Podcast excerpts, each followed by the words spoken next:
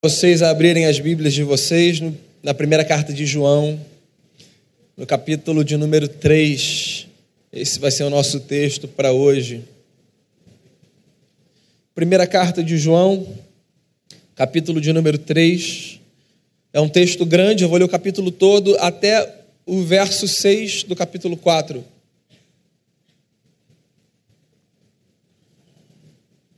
Vede que grande amor nos tem concedido o Pai a ponto de sermos chamados filhos de Deus.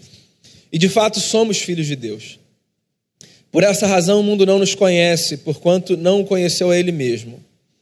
Amados, agora somos filhos de Deus e ainda não se manifestou o que haveremos de ser. Sabemos que quando Ele se manifestar, seremos semelhantes a Ele, porque haveremos de vê-lo como Ele é. E a si mesmo se purifica todo o que nele tem essa esperança, assim como ele é puro. Todo aquele que pratica o pecado também transgride a lei, porque o pecado é a transgressão da lei. Sabeis também que ele se manifestou para tirar os pecados e nele não existe pecado. Todo aquele que permanece nele não vive pecando, todo aquele que vive pecando não o viu, nem o conheceu. Filhinhos, não vos deixeis enganar por ninguém, aquele que pratica a justiça é justo, assim como ele é justo. Aquele que pratica o pecado procede do diabo, porque o diabo vive pecando desde o princípio. Para isto se manifestou o Filho de Deus, para destruir as obras do diabo. Todo aquele que é nascido de Deus não vive na prática do pecado, pois o que permanece nele é a divina semente. Ora, esse não pode viver pecando porque é nascido de Deus. Nisto são manifestos os filhos de Deus e os filhos do diabo. Todo aquele que não pratica a justiça não procede de Deus, nem aquele que não ama seu irmão. Porque a mensagem que ouvistes desde o princípio é esta, que nos amemos uns aos outros. Não segundo Caim, que era do maligno e assassinou a seu irmão. E por que o assassinou? Porque as suas obras eram más e as do seu irmão justas. Irmãos, não vos maravilheis se o mundo vos odeia. Nós sabemos que já passamos da morte para a vida, porque amamos os irmãos. Aquele que não ama permanece na morte. Todo aquele que odeia seu irmão é assassino. Ora, vós sabeis que todo assassino não tem a vida eterna permanente em si. Nisto conhecemos o amor que Cristo deu a sua vida por nós e devemos dar nossa vida pelos irmãos. Ora, aquele que possui recursos deste mundo e vira seu irmão padecer necessidade e fechar-lhe o seu coração, como pode permanecer nele o amor de Deus?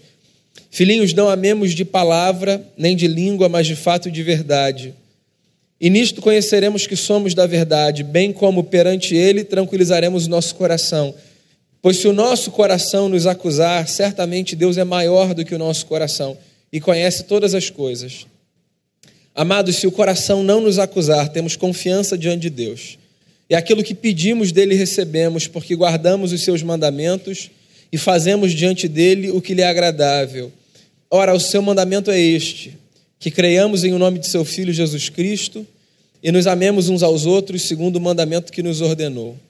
E aquele que guarda os seus mandamentos permanece em Deus e Deus nele, e nisto conhecemos que ele permanece em nós pelo Espírito que nos deu. Amados, não deis crédito a qualquer espírito, antes provai os espíritos se procedem de Deus, porque muitos falsos profetas têm saído pelo mundo fora. Nisto reconheceis o Espírito de Deus. Todo espírito que confessa que Jesus Cristo veio em carne é de Deus. E todo espírito que não confessa Jesus não procede de Deus. Pelo contrário, esse é o espírito do anticristo, a respeito do qual tendes ouvido que vem e presentemente já está no mundo. Filhinhos, vós sois de Deus e tendes vencido os falsos profetas, porque maior é aquele que está em vós do que aquele que está no mundo. Eles procedem do mundo, por esta razão falam da parte do mundo e o mundo os ouve. Nós somos de Deus, aquele que conhece a Deus nos ouve, aquele que não é da parte de Deus não nos ouve. Nisto reconhecemos o espírito da verdade e o espírito do erro.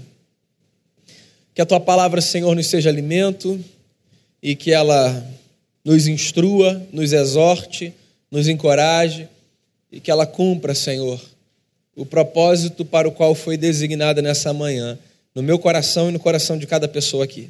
Assim, eu oro te dando graças e, mais uma vez, pedindo perdão pelos nossos pecados. Em Cristo Jesus. Amém. Primeira carta de João. Chegamos na metade. João tem um ponto aqui nessa carta. Ele quer falar sobre os desdobramentos do amor a Deus e da fé em Cristo. O nome da nossa série é Sobre o Amor e a Firmeza na Fé. Estudos em primeira João. João fala aqui de uma questão. E a questão é a seguinte: a importância de guardarmos no coração uma fé firme, constante e completa. Aqui no capítulo três e no comecinho do capítulo quatro, João pretende mostrar para a gente que a nossa fé em Jesus se manifesta através de provas. A nossa fé não é uma realidade apenas abstrata. A nossa fé, ela se materializa nas provas que nós damos. E João, muito didático que é, resolve dividir essas provas em três categorias. Eu diria a você o seguinte: João começa argumentando sobre a necessidade de uma prova moral de obediência a Deus. Depois ele fala sobre a necessidade de uma prova social de amor ao próximo. E ele fecha essa sessão falando sobre uma prova doutrinária de conhecimento da verdade. Então, são três provas que João diz que a fé apresenta: uma prova moral, uma prova social e uma prova doutrinária. E eu vou seguir essa ordem. O João começa do verso um até o verso dez do capítulo três, falando sobre a importância de apresentarmos uma prova moral de obediência a Deus. O que é que isso significa? Isso significa que, para o João, a prova de que uma pessoa é cristã não é apenas a prova clássica da ortodoxia no discurso. Para o João, uma evidência de que a pessoa é verdadeiramente cristã é uma conduta condizente com os valores do Evangelho de Cristo. A nossa análise, via de regra, é a análise de julgarmos pessoas no quesito veracidade da fé por aquilo que as pessoas dizem. Nós avaliamos candidatos assim. Nós examinamos pessoas para a profissão de fé assim. Nós queremos saber se essas pessoas conseguem explicar oralmente a fé cristã, apresentando argumentos racionais, lógicos, que evidenciam que aquela pessoa conhece a Cristo Jesus. Eu não vou aqui falar que essa prova não é importante, porque eu estaria contradizendo o final da sessão de João. A prova ortodoxa, do ponto de vista do discurso, é fundamental. Mas quando João resolve descrever as evidências da fé, ele começa por outro lugar. Ele começa dizendo que a grande evidência da fé é a conduta de alguém condizente com a conduta de Jesus, o seu mestre, o seu Senhor. João coloca duas balizas muito interessantes aqui. Ele diz assim, olha só, por que que a gente precisa de uma conduta ilibada? Porque nós somos essa gente que acredita naquele que se manifestou e naquele que vai se manifestar. João coloca duas balizas, dois marcos, que são a primeira vinda de Cristo e a segunda vinda de Cristo. E o que ele está dizendo é o seguinte: se eu sou um sujeito que acredito que Jesus de Nazaré veio e viveu uma vida bela, como um homem perfeito que foi, em obediência à lei, em humildade e mansidão de coração, e se eu acredito que esse Jesus que veio e viveu essa vida, foi morto, ressuscitou, foi para junto do Pai, vai voltar como um rei glorioso, a minha vida, balizada por esses dois momentos, precisa acompanhar a história do meu mestre. João pensava assim: se eu sou um sujeito que devoto a minha vida de Jesus, nada faz mais sentido do que expressar essa devoção com a minha conduta, com o meu modo de agir, com a forma como eu caminho, como eu me relaciono, como eu construo história. Então, está aí um, um teste que a gente deve fazer tantas vezes quantas forem necessárias. provar na nossa consciência se a nossa conduta é uma conduta que aponta para o padrão de vida que Jesus de Nazaré viveu ou se é uma conduta que aponta para uma direção oposta, em todas as áreas da existência. Essa é uma tecla na qual eu bato aqui constantemente, você me perdoe a insistência, mas não faz o menor sentido a gente restringir a experiência de fé a áreas que nós julgamos religiosas da vida. Vou falar um negócio para você, usando a palavra religioso no bom sentido e não no sentido negativo e pejorativo. Não existe nada que não seja religioso na vida daquele que devotou a sua vida a Jesus de Nazaré. Talvez uma outra expressão fique melhor aqui, que seja a expressão espiritual. Não há nada que não seja espiritual na vida daquele que nasceu de novo, do Espírito. Se não há nada que não seja espiritual, isso significa que a nossa fé diz respeito a tudo na nossa vida. Tudo. Ou seja, para cada área da minha existência, eu preciso pensar com as categorias do Evangelho. Porque as categorias do Evangelho, aplicadas em toda e qualquer área da minha vida, são as categorias que vão evidenciar que, de fato, eu sou um cristão. Daí você pode se perguntar, mas por quê? A obediência moral é uma prova de fé. Porque tem muita gente que não tem a fé que a gente tem, mas que escolhe uma moral que nós consideraríamos excelente. Tem muita gente que ouve o Evangelho, diz, eu não quero esse negócio, não é para mim, mas que procura viver dentro de uma ética que nos é digna de aprovação. Gente que faz o bem, gente que se preocupa com o próximo, gente que honra a família, gente que trabalha de forma correta, que é justa. Eu não estou falando que a obediência moral é o único indicador de que nós nascemos de novo e que todo mundo que tem uma moral X necessariamente rendeu a sua vida a Jesus de Nazaré. O que eu estou dizendo é que não tem como você dizer que rendeu a sua vida a Jesus de Nazaré se você não se propõe a abraçar a moral que o Evangelho te traz. Ou seja, a lógica não é todo mundo que tem uma moral bacana conheceu a Jesus. A lógica é todo mundo que conheceu a Jesus precisa ter uma moral bacana. Todo mundo que se rendeu ao Cristo precisa abraçar um estilo de vida que seja compatível com a ética do reino. Se esse tema te é um tema é, pouco conhecido ou absolutamente desconhecido, eu quero recomendar a você uma leitura.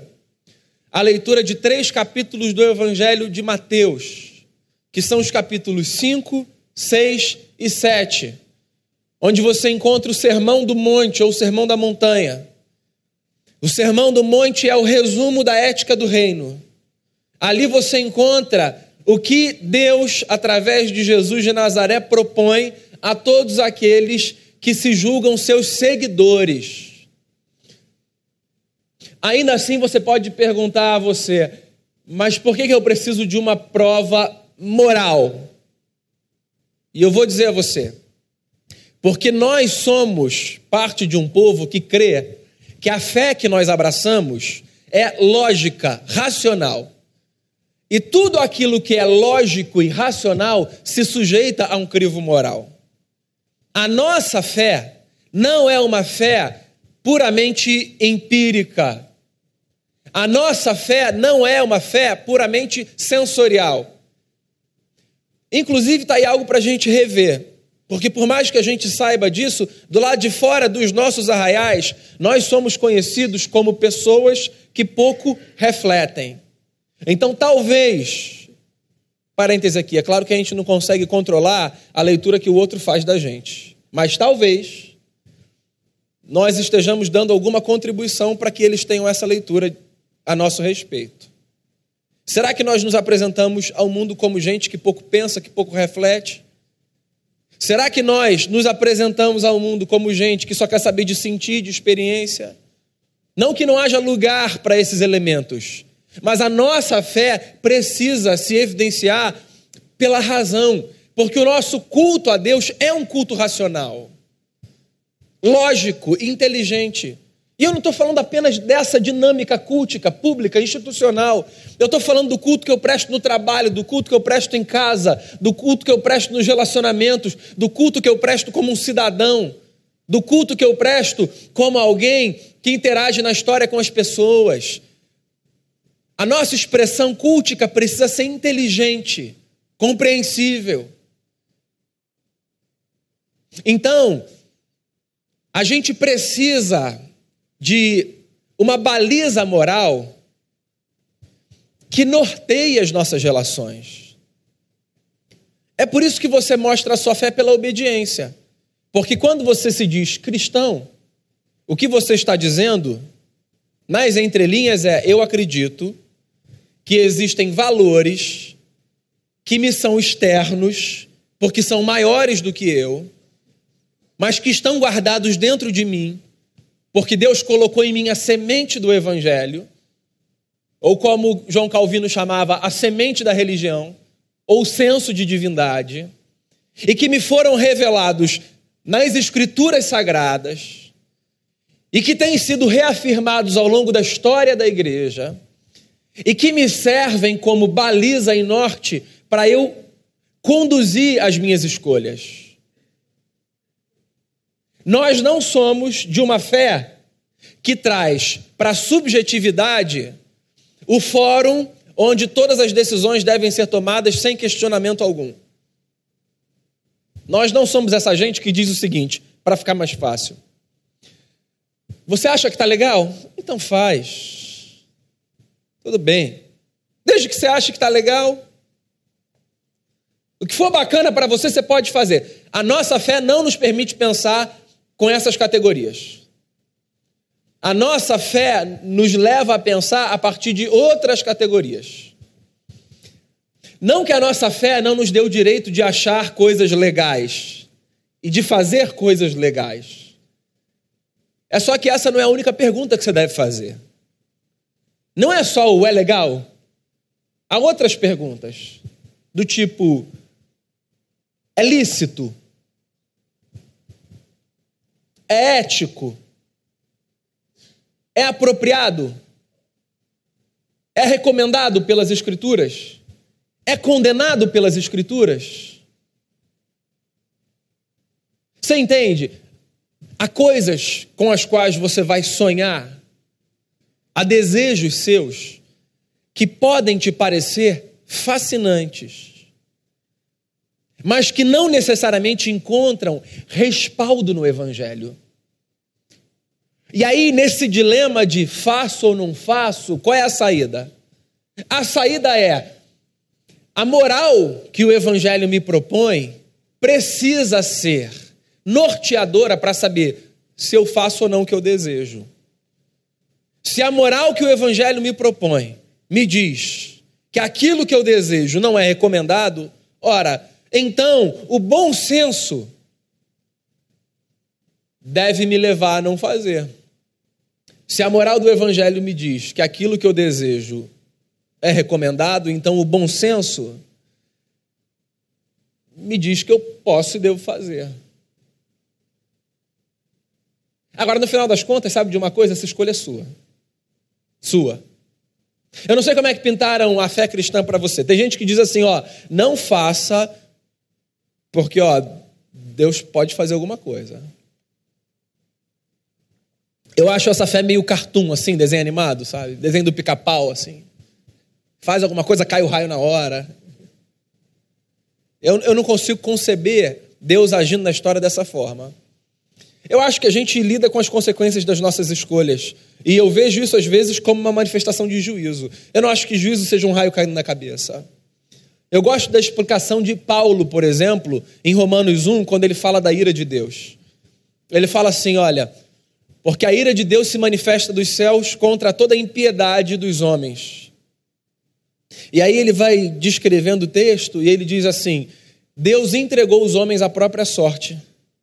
Ou seja, parece que o que Paulo está dizendo é que quando eu escolho o caminho da transgressão desse valor moral que eu reconheço que existe, mas contra o qual eu posso lutar, se assim desejar, eu fico exposto às consequências das minhas escolhas.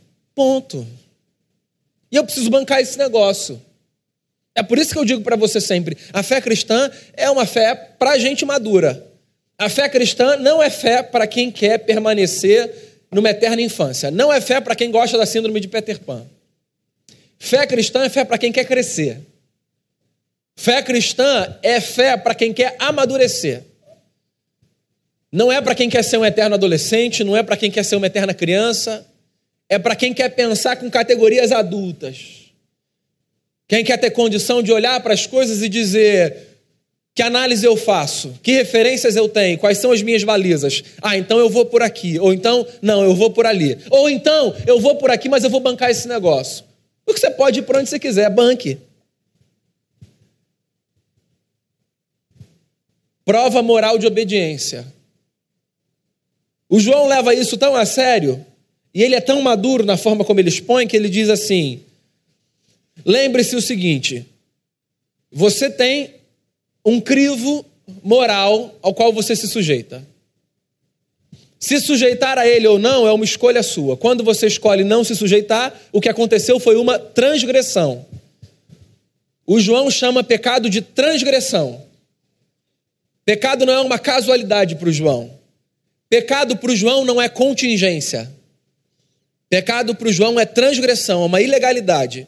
Eu estou transgredindo algo que eu sei que existe. Então eu conheço o código, eu sei o que é certo, mas se eu escolho, eu estou transgredindo. O João pretende deixar isso muito claro. Sabe por quê?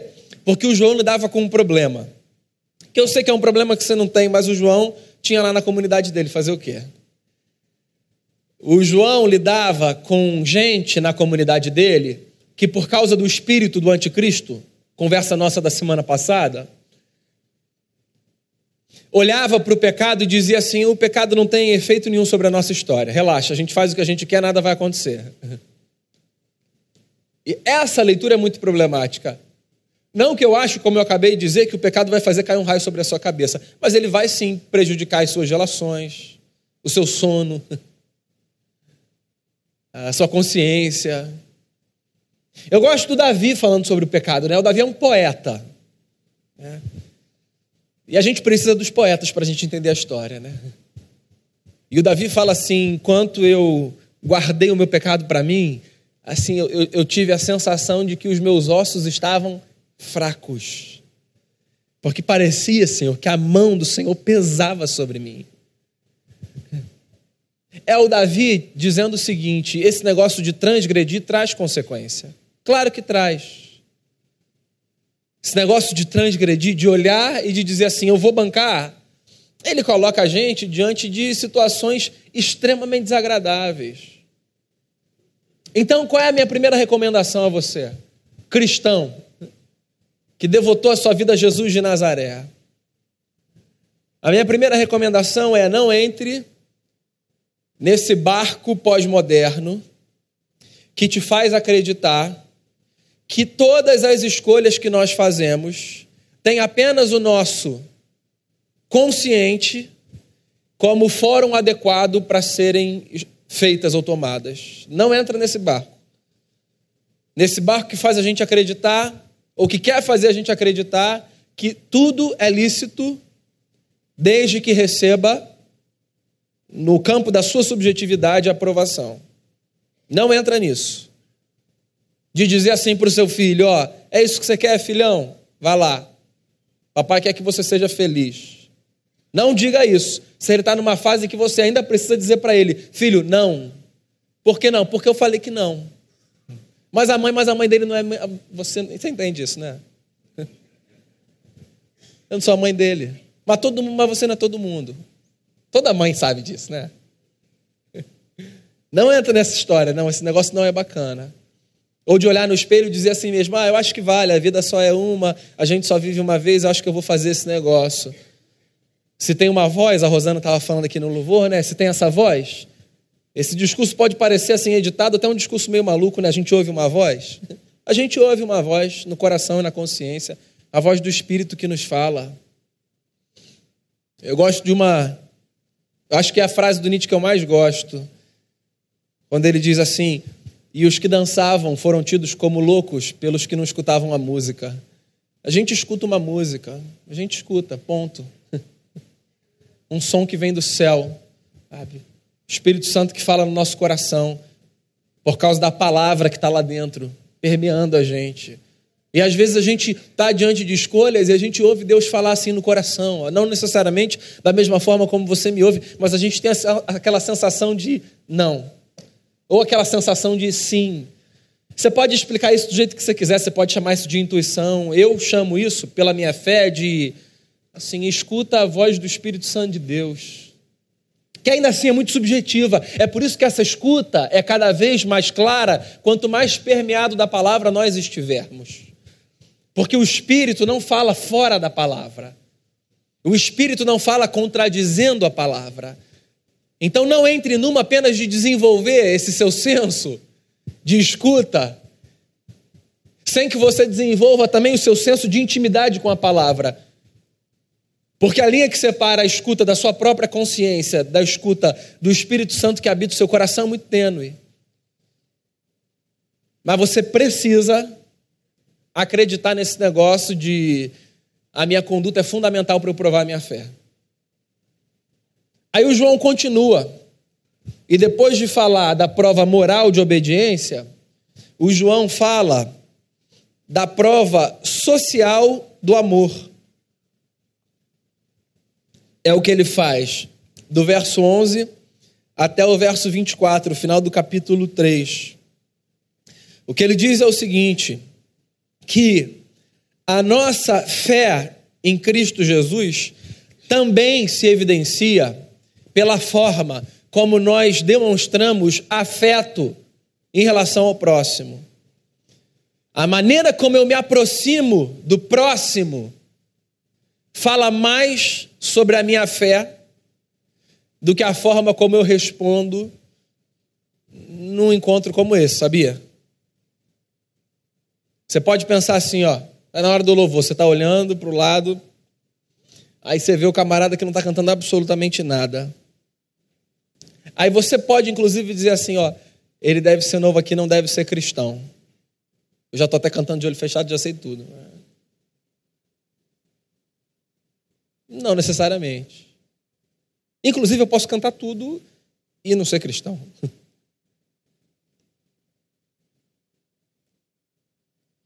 O João está dizendo o seguinte, vocês já repararam que a forma como nós construímos história é fundamental para a gente aferir espiritualidade? Mãe e pai, seu filho adolescente, resolve namorar e diz assim, é, mãe, o garoto diz, estou interessado naquela menina ali. Aí você, mãe, pai, começa a observar. Daí, uma das primeiras coisas que você observa é a forma como aquela menina ali trata os pais, a família, não é?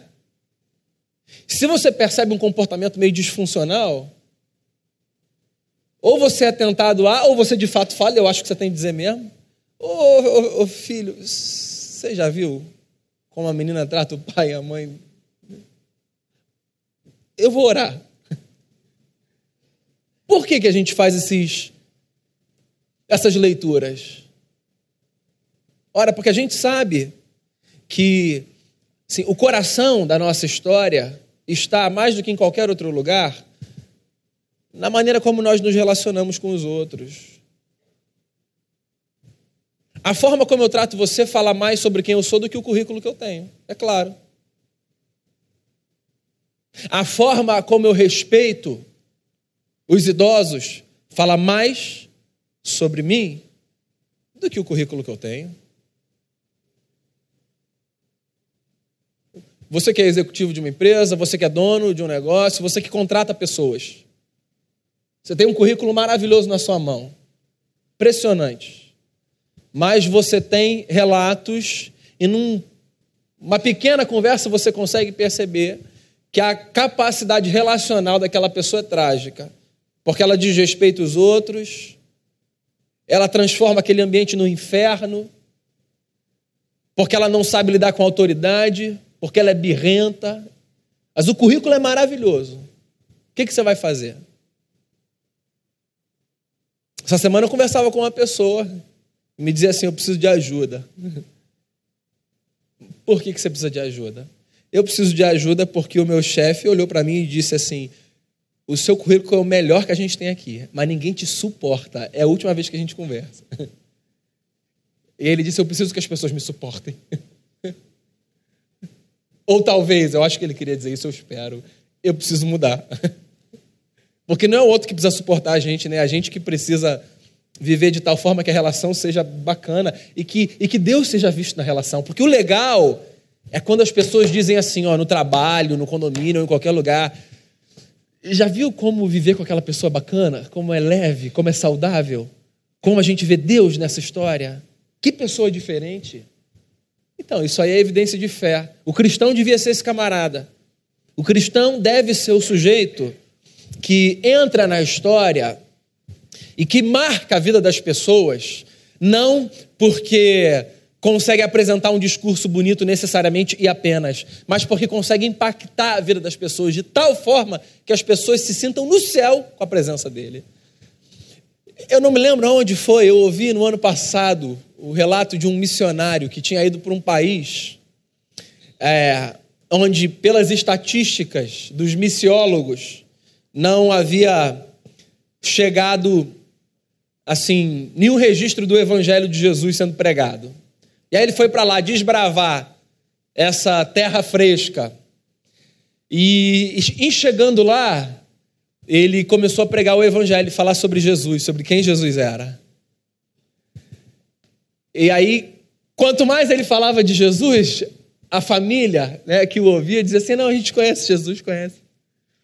E ele dizendo, não, mas não tem registro de nenhum missionário aqui que pregou nesse lugar. Não, a gente conhece Jesus. Jesus não é esse que você está falando? Que senta à mesa, que é manso, gentil. A gente conhece Jesus, já jantou até aqui com a gente. Jesus vinha, conversava com a gente, a gente conhece sim. E no final ele se deu conta de que é evidente, ele não estava falando assim de uma aparição extemporânea de Jesus de Nazaré. Ele estava falando que por ali, assim, já tinham passado outras pessoas que encarnaram a missão de Jesus.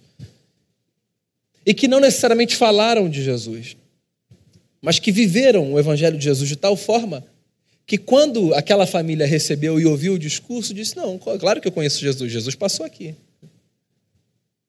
Essa é a sensação que eu espero provocar quando eu me encontro com as pessoas. Eu acho que é a sensação que a gente deve esperar provocar quando a gente se encontra com as pessoas. Porque a nossa fé, ela não é provada apenas pela nossa conduta. A nossa fé também é provada pela forma como a gente se relaciona com o outro. Inclusive, João coloca dois personagens ali. Ele diz assim, ó, que vocês não sejam como Caim. Sejam como Jesus. São duas figuras, dois protótipos. Quem é o Caim? O Caim é o emblema do sujeito que vive para destruir o próximo. O primeiro homicida, segundo a Bíblia. Então, Caim é o sujeito que vive para tirar a vida do próximo. Jesus foi o sujeito que viveu para dar a vida pelo próximo. E o que o João está dizendo é que a fé de vocês não seja a fé que tem Caim como protótipo. Antes que ela seja a fé que tem Jesus como protótipo. Que vocês não sejam do tipo de gente que vive para tirar a vida do outro. Que é uma coisa que a gente faz não apenas quando a gente aponta uma arma, tá? A gente tira pedaços da vida aos poucos, doses homeopáticas, com palavras, com olhares, com atitudes, com indiferença. O João está apontando outro caminho. O caminho da fé que se expressa no amor pelo próximo. Prova moral de obediência, prova social de amor. E João termina essa sessão falando sobre a importância de mostrarmos a nossa fé com uma prova doutrinária de verdade. Se eu não dissesse isso que eu acabei de dizer e o que passarei a explicar, a minha mensagem seria incompleta. Porque eu comecei a nossa conversa dizendo a você o seguinte: ter a confissão correta não é mais importante do que ter uma conduta ilibada. Isso é verdade, mas não é toda a verdade, porque ter uma confissão correta também é importante. Inclusive, é a confissão correta que vai me ajudar a ter uma conduta ilibada. Quem é Jesus para você? O cristão não é apenas aquele que vive em obediência moral. Um ímpio também consegue viver uma vida moral bacana. O cristão não é apenas aquele que ama o próximo.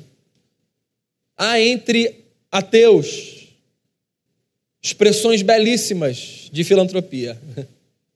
E entre praticantes de qualquer outra religião. O cristão é aquele que tem uma moral ilibada, ama o próximo, porque teve a sua vida transformada pela confissão que ele fez. E que confissão é essa? Ora, Jesus é o Cristo que veio em carne. Essa é a confissão do cristão.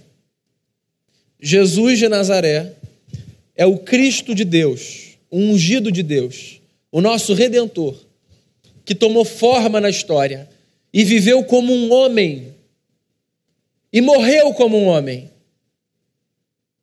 e tomou de volta a sua vida depois de três dias, para nos dar acesso à presença do Pai, para reconfigurar a forma como a gente vive a nossa história e para injetar no nosso coração a esperança de que um dia tudo vai ser diferente. Então, a pergunta quem é Jesus para você é fundamental como prova de fé. Jesus precisa ser para você o seu Cristo, o seu Redentor, ou como a gente cantou aqui, aquele que vem para te salvar. Jesus não é apenas um exemplo. Jesus não é apenas um homem bacana. Jesus não é apenas um mártir, um revolucionário político. Jesus é o Cristo que nos redime do domínio do pecado. Jesus é aquele que possibilita que nós vivamos em superação as nossas angústias, as nossas tragédias. É uma confissão verbal, resultado de uma experiência visceral. Você precisa confessar isso com o coração, você precisa entender que Jesus é aquele que te separa da tragédia do pecado, que abraçou a sua vida de tal forma que você não consegue se livrar daquilo. É a possibilidade de você respirar de novo, dizendo, dá para viver diferente. É por isso que a gente fala tanto de Jesus. É por isso que a gente canta tanto sobre Jesus. É por isso que Jesus faz parte da nossa forma de enxergar o mundo. Porque quando alguém faz uma coisa muito bacana por você, o que que você guarda no coração? Gratidão, né? Para a vida.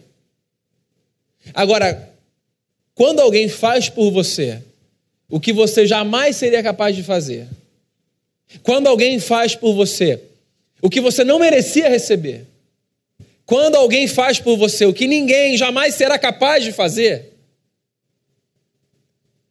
o que que você guarda no coração?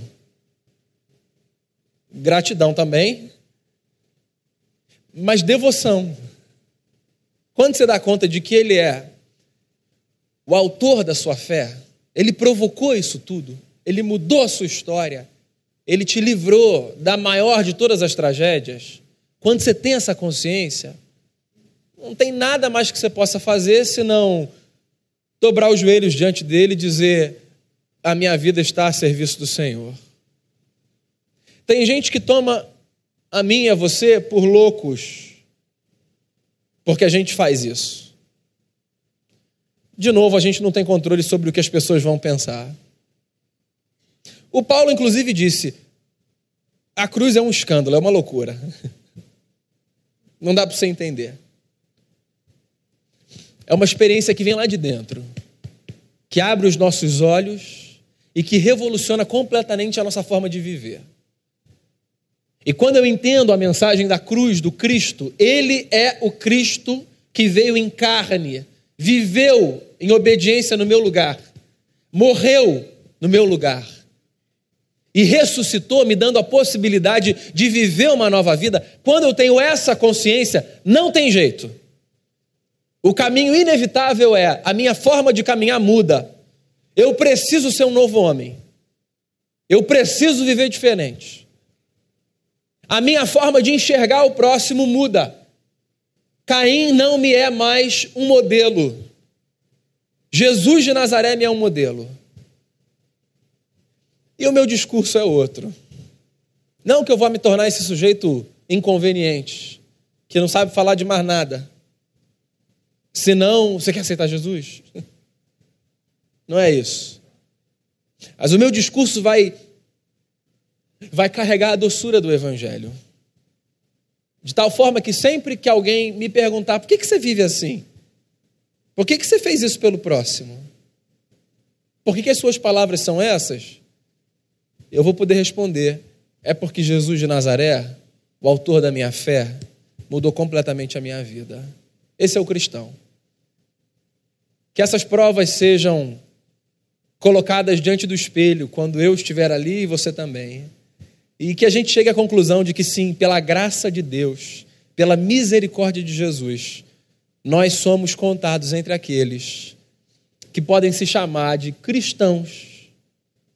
Não porque frequentam uma comunidade eclesiástica, mas porque não vem mais sentido nenhum na vida, senão quando se prostram diante do trono da graça do Cristo. Feche seus olhos.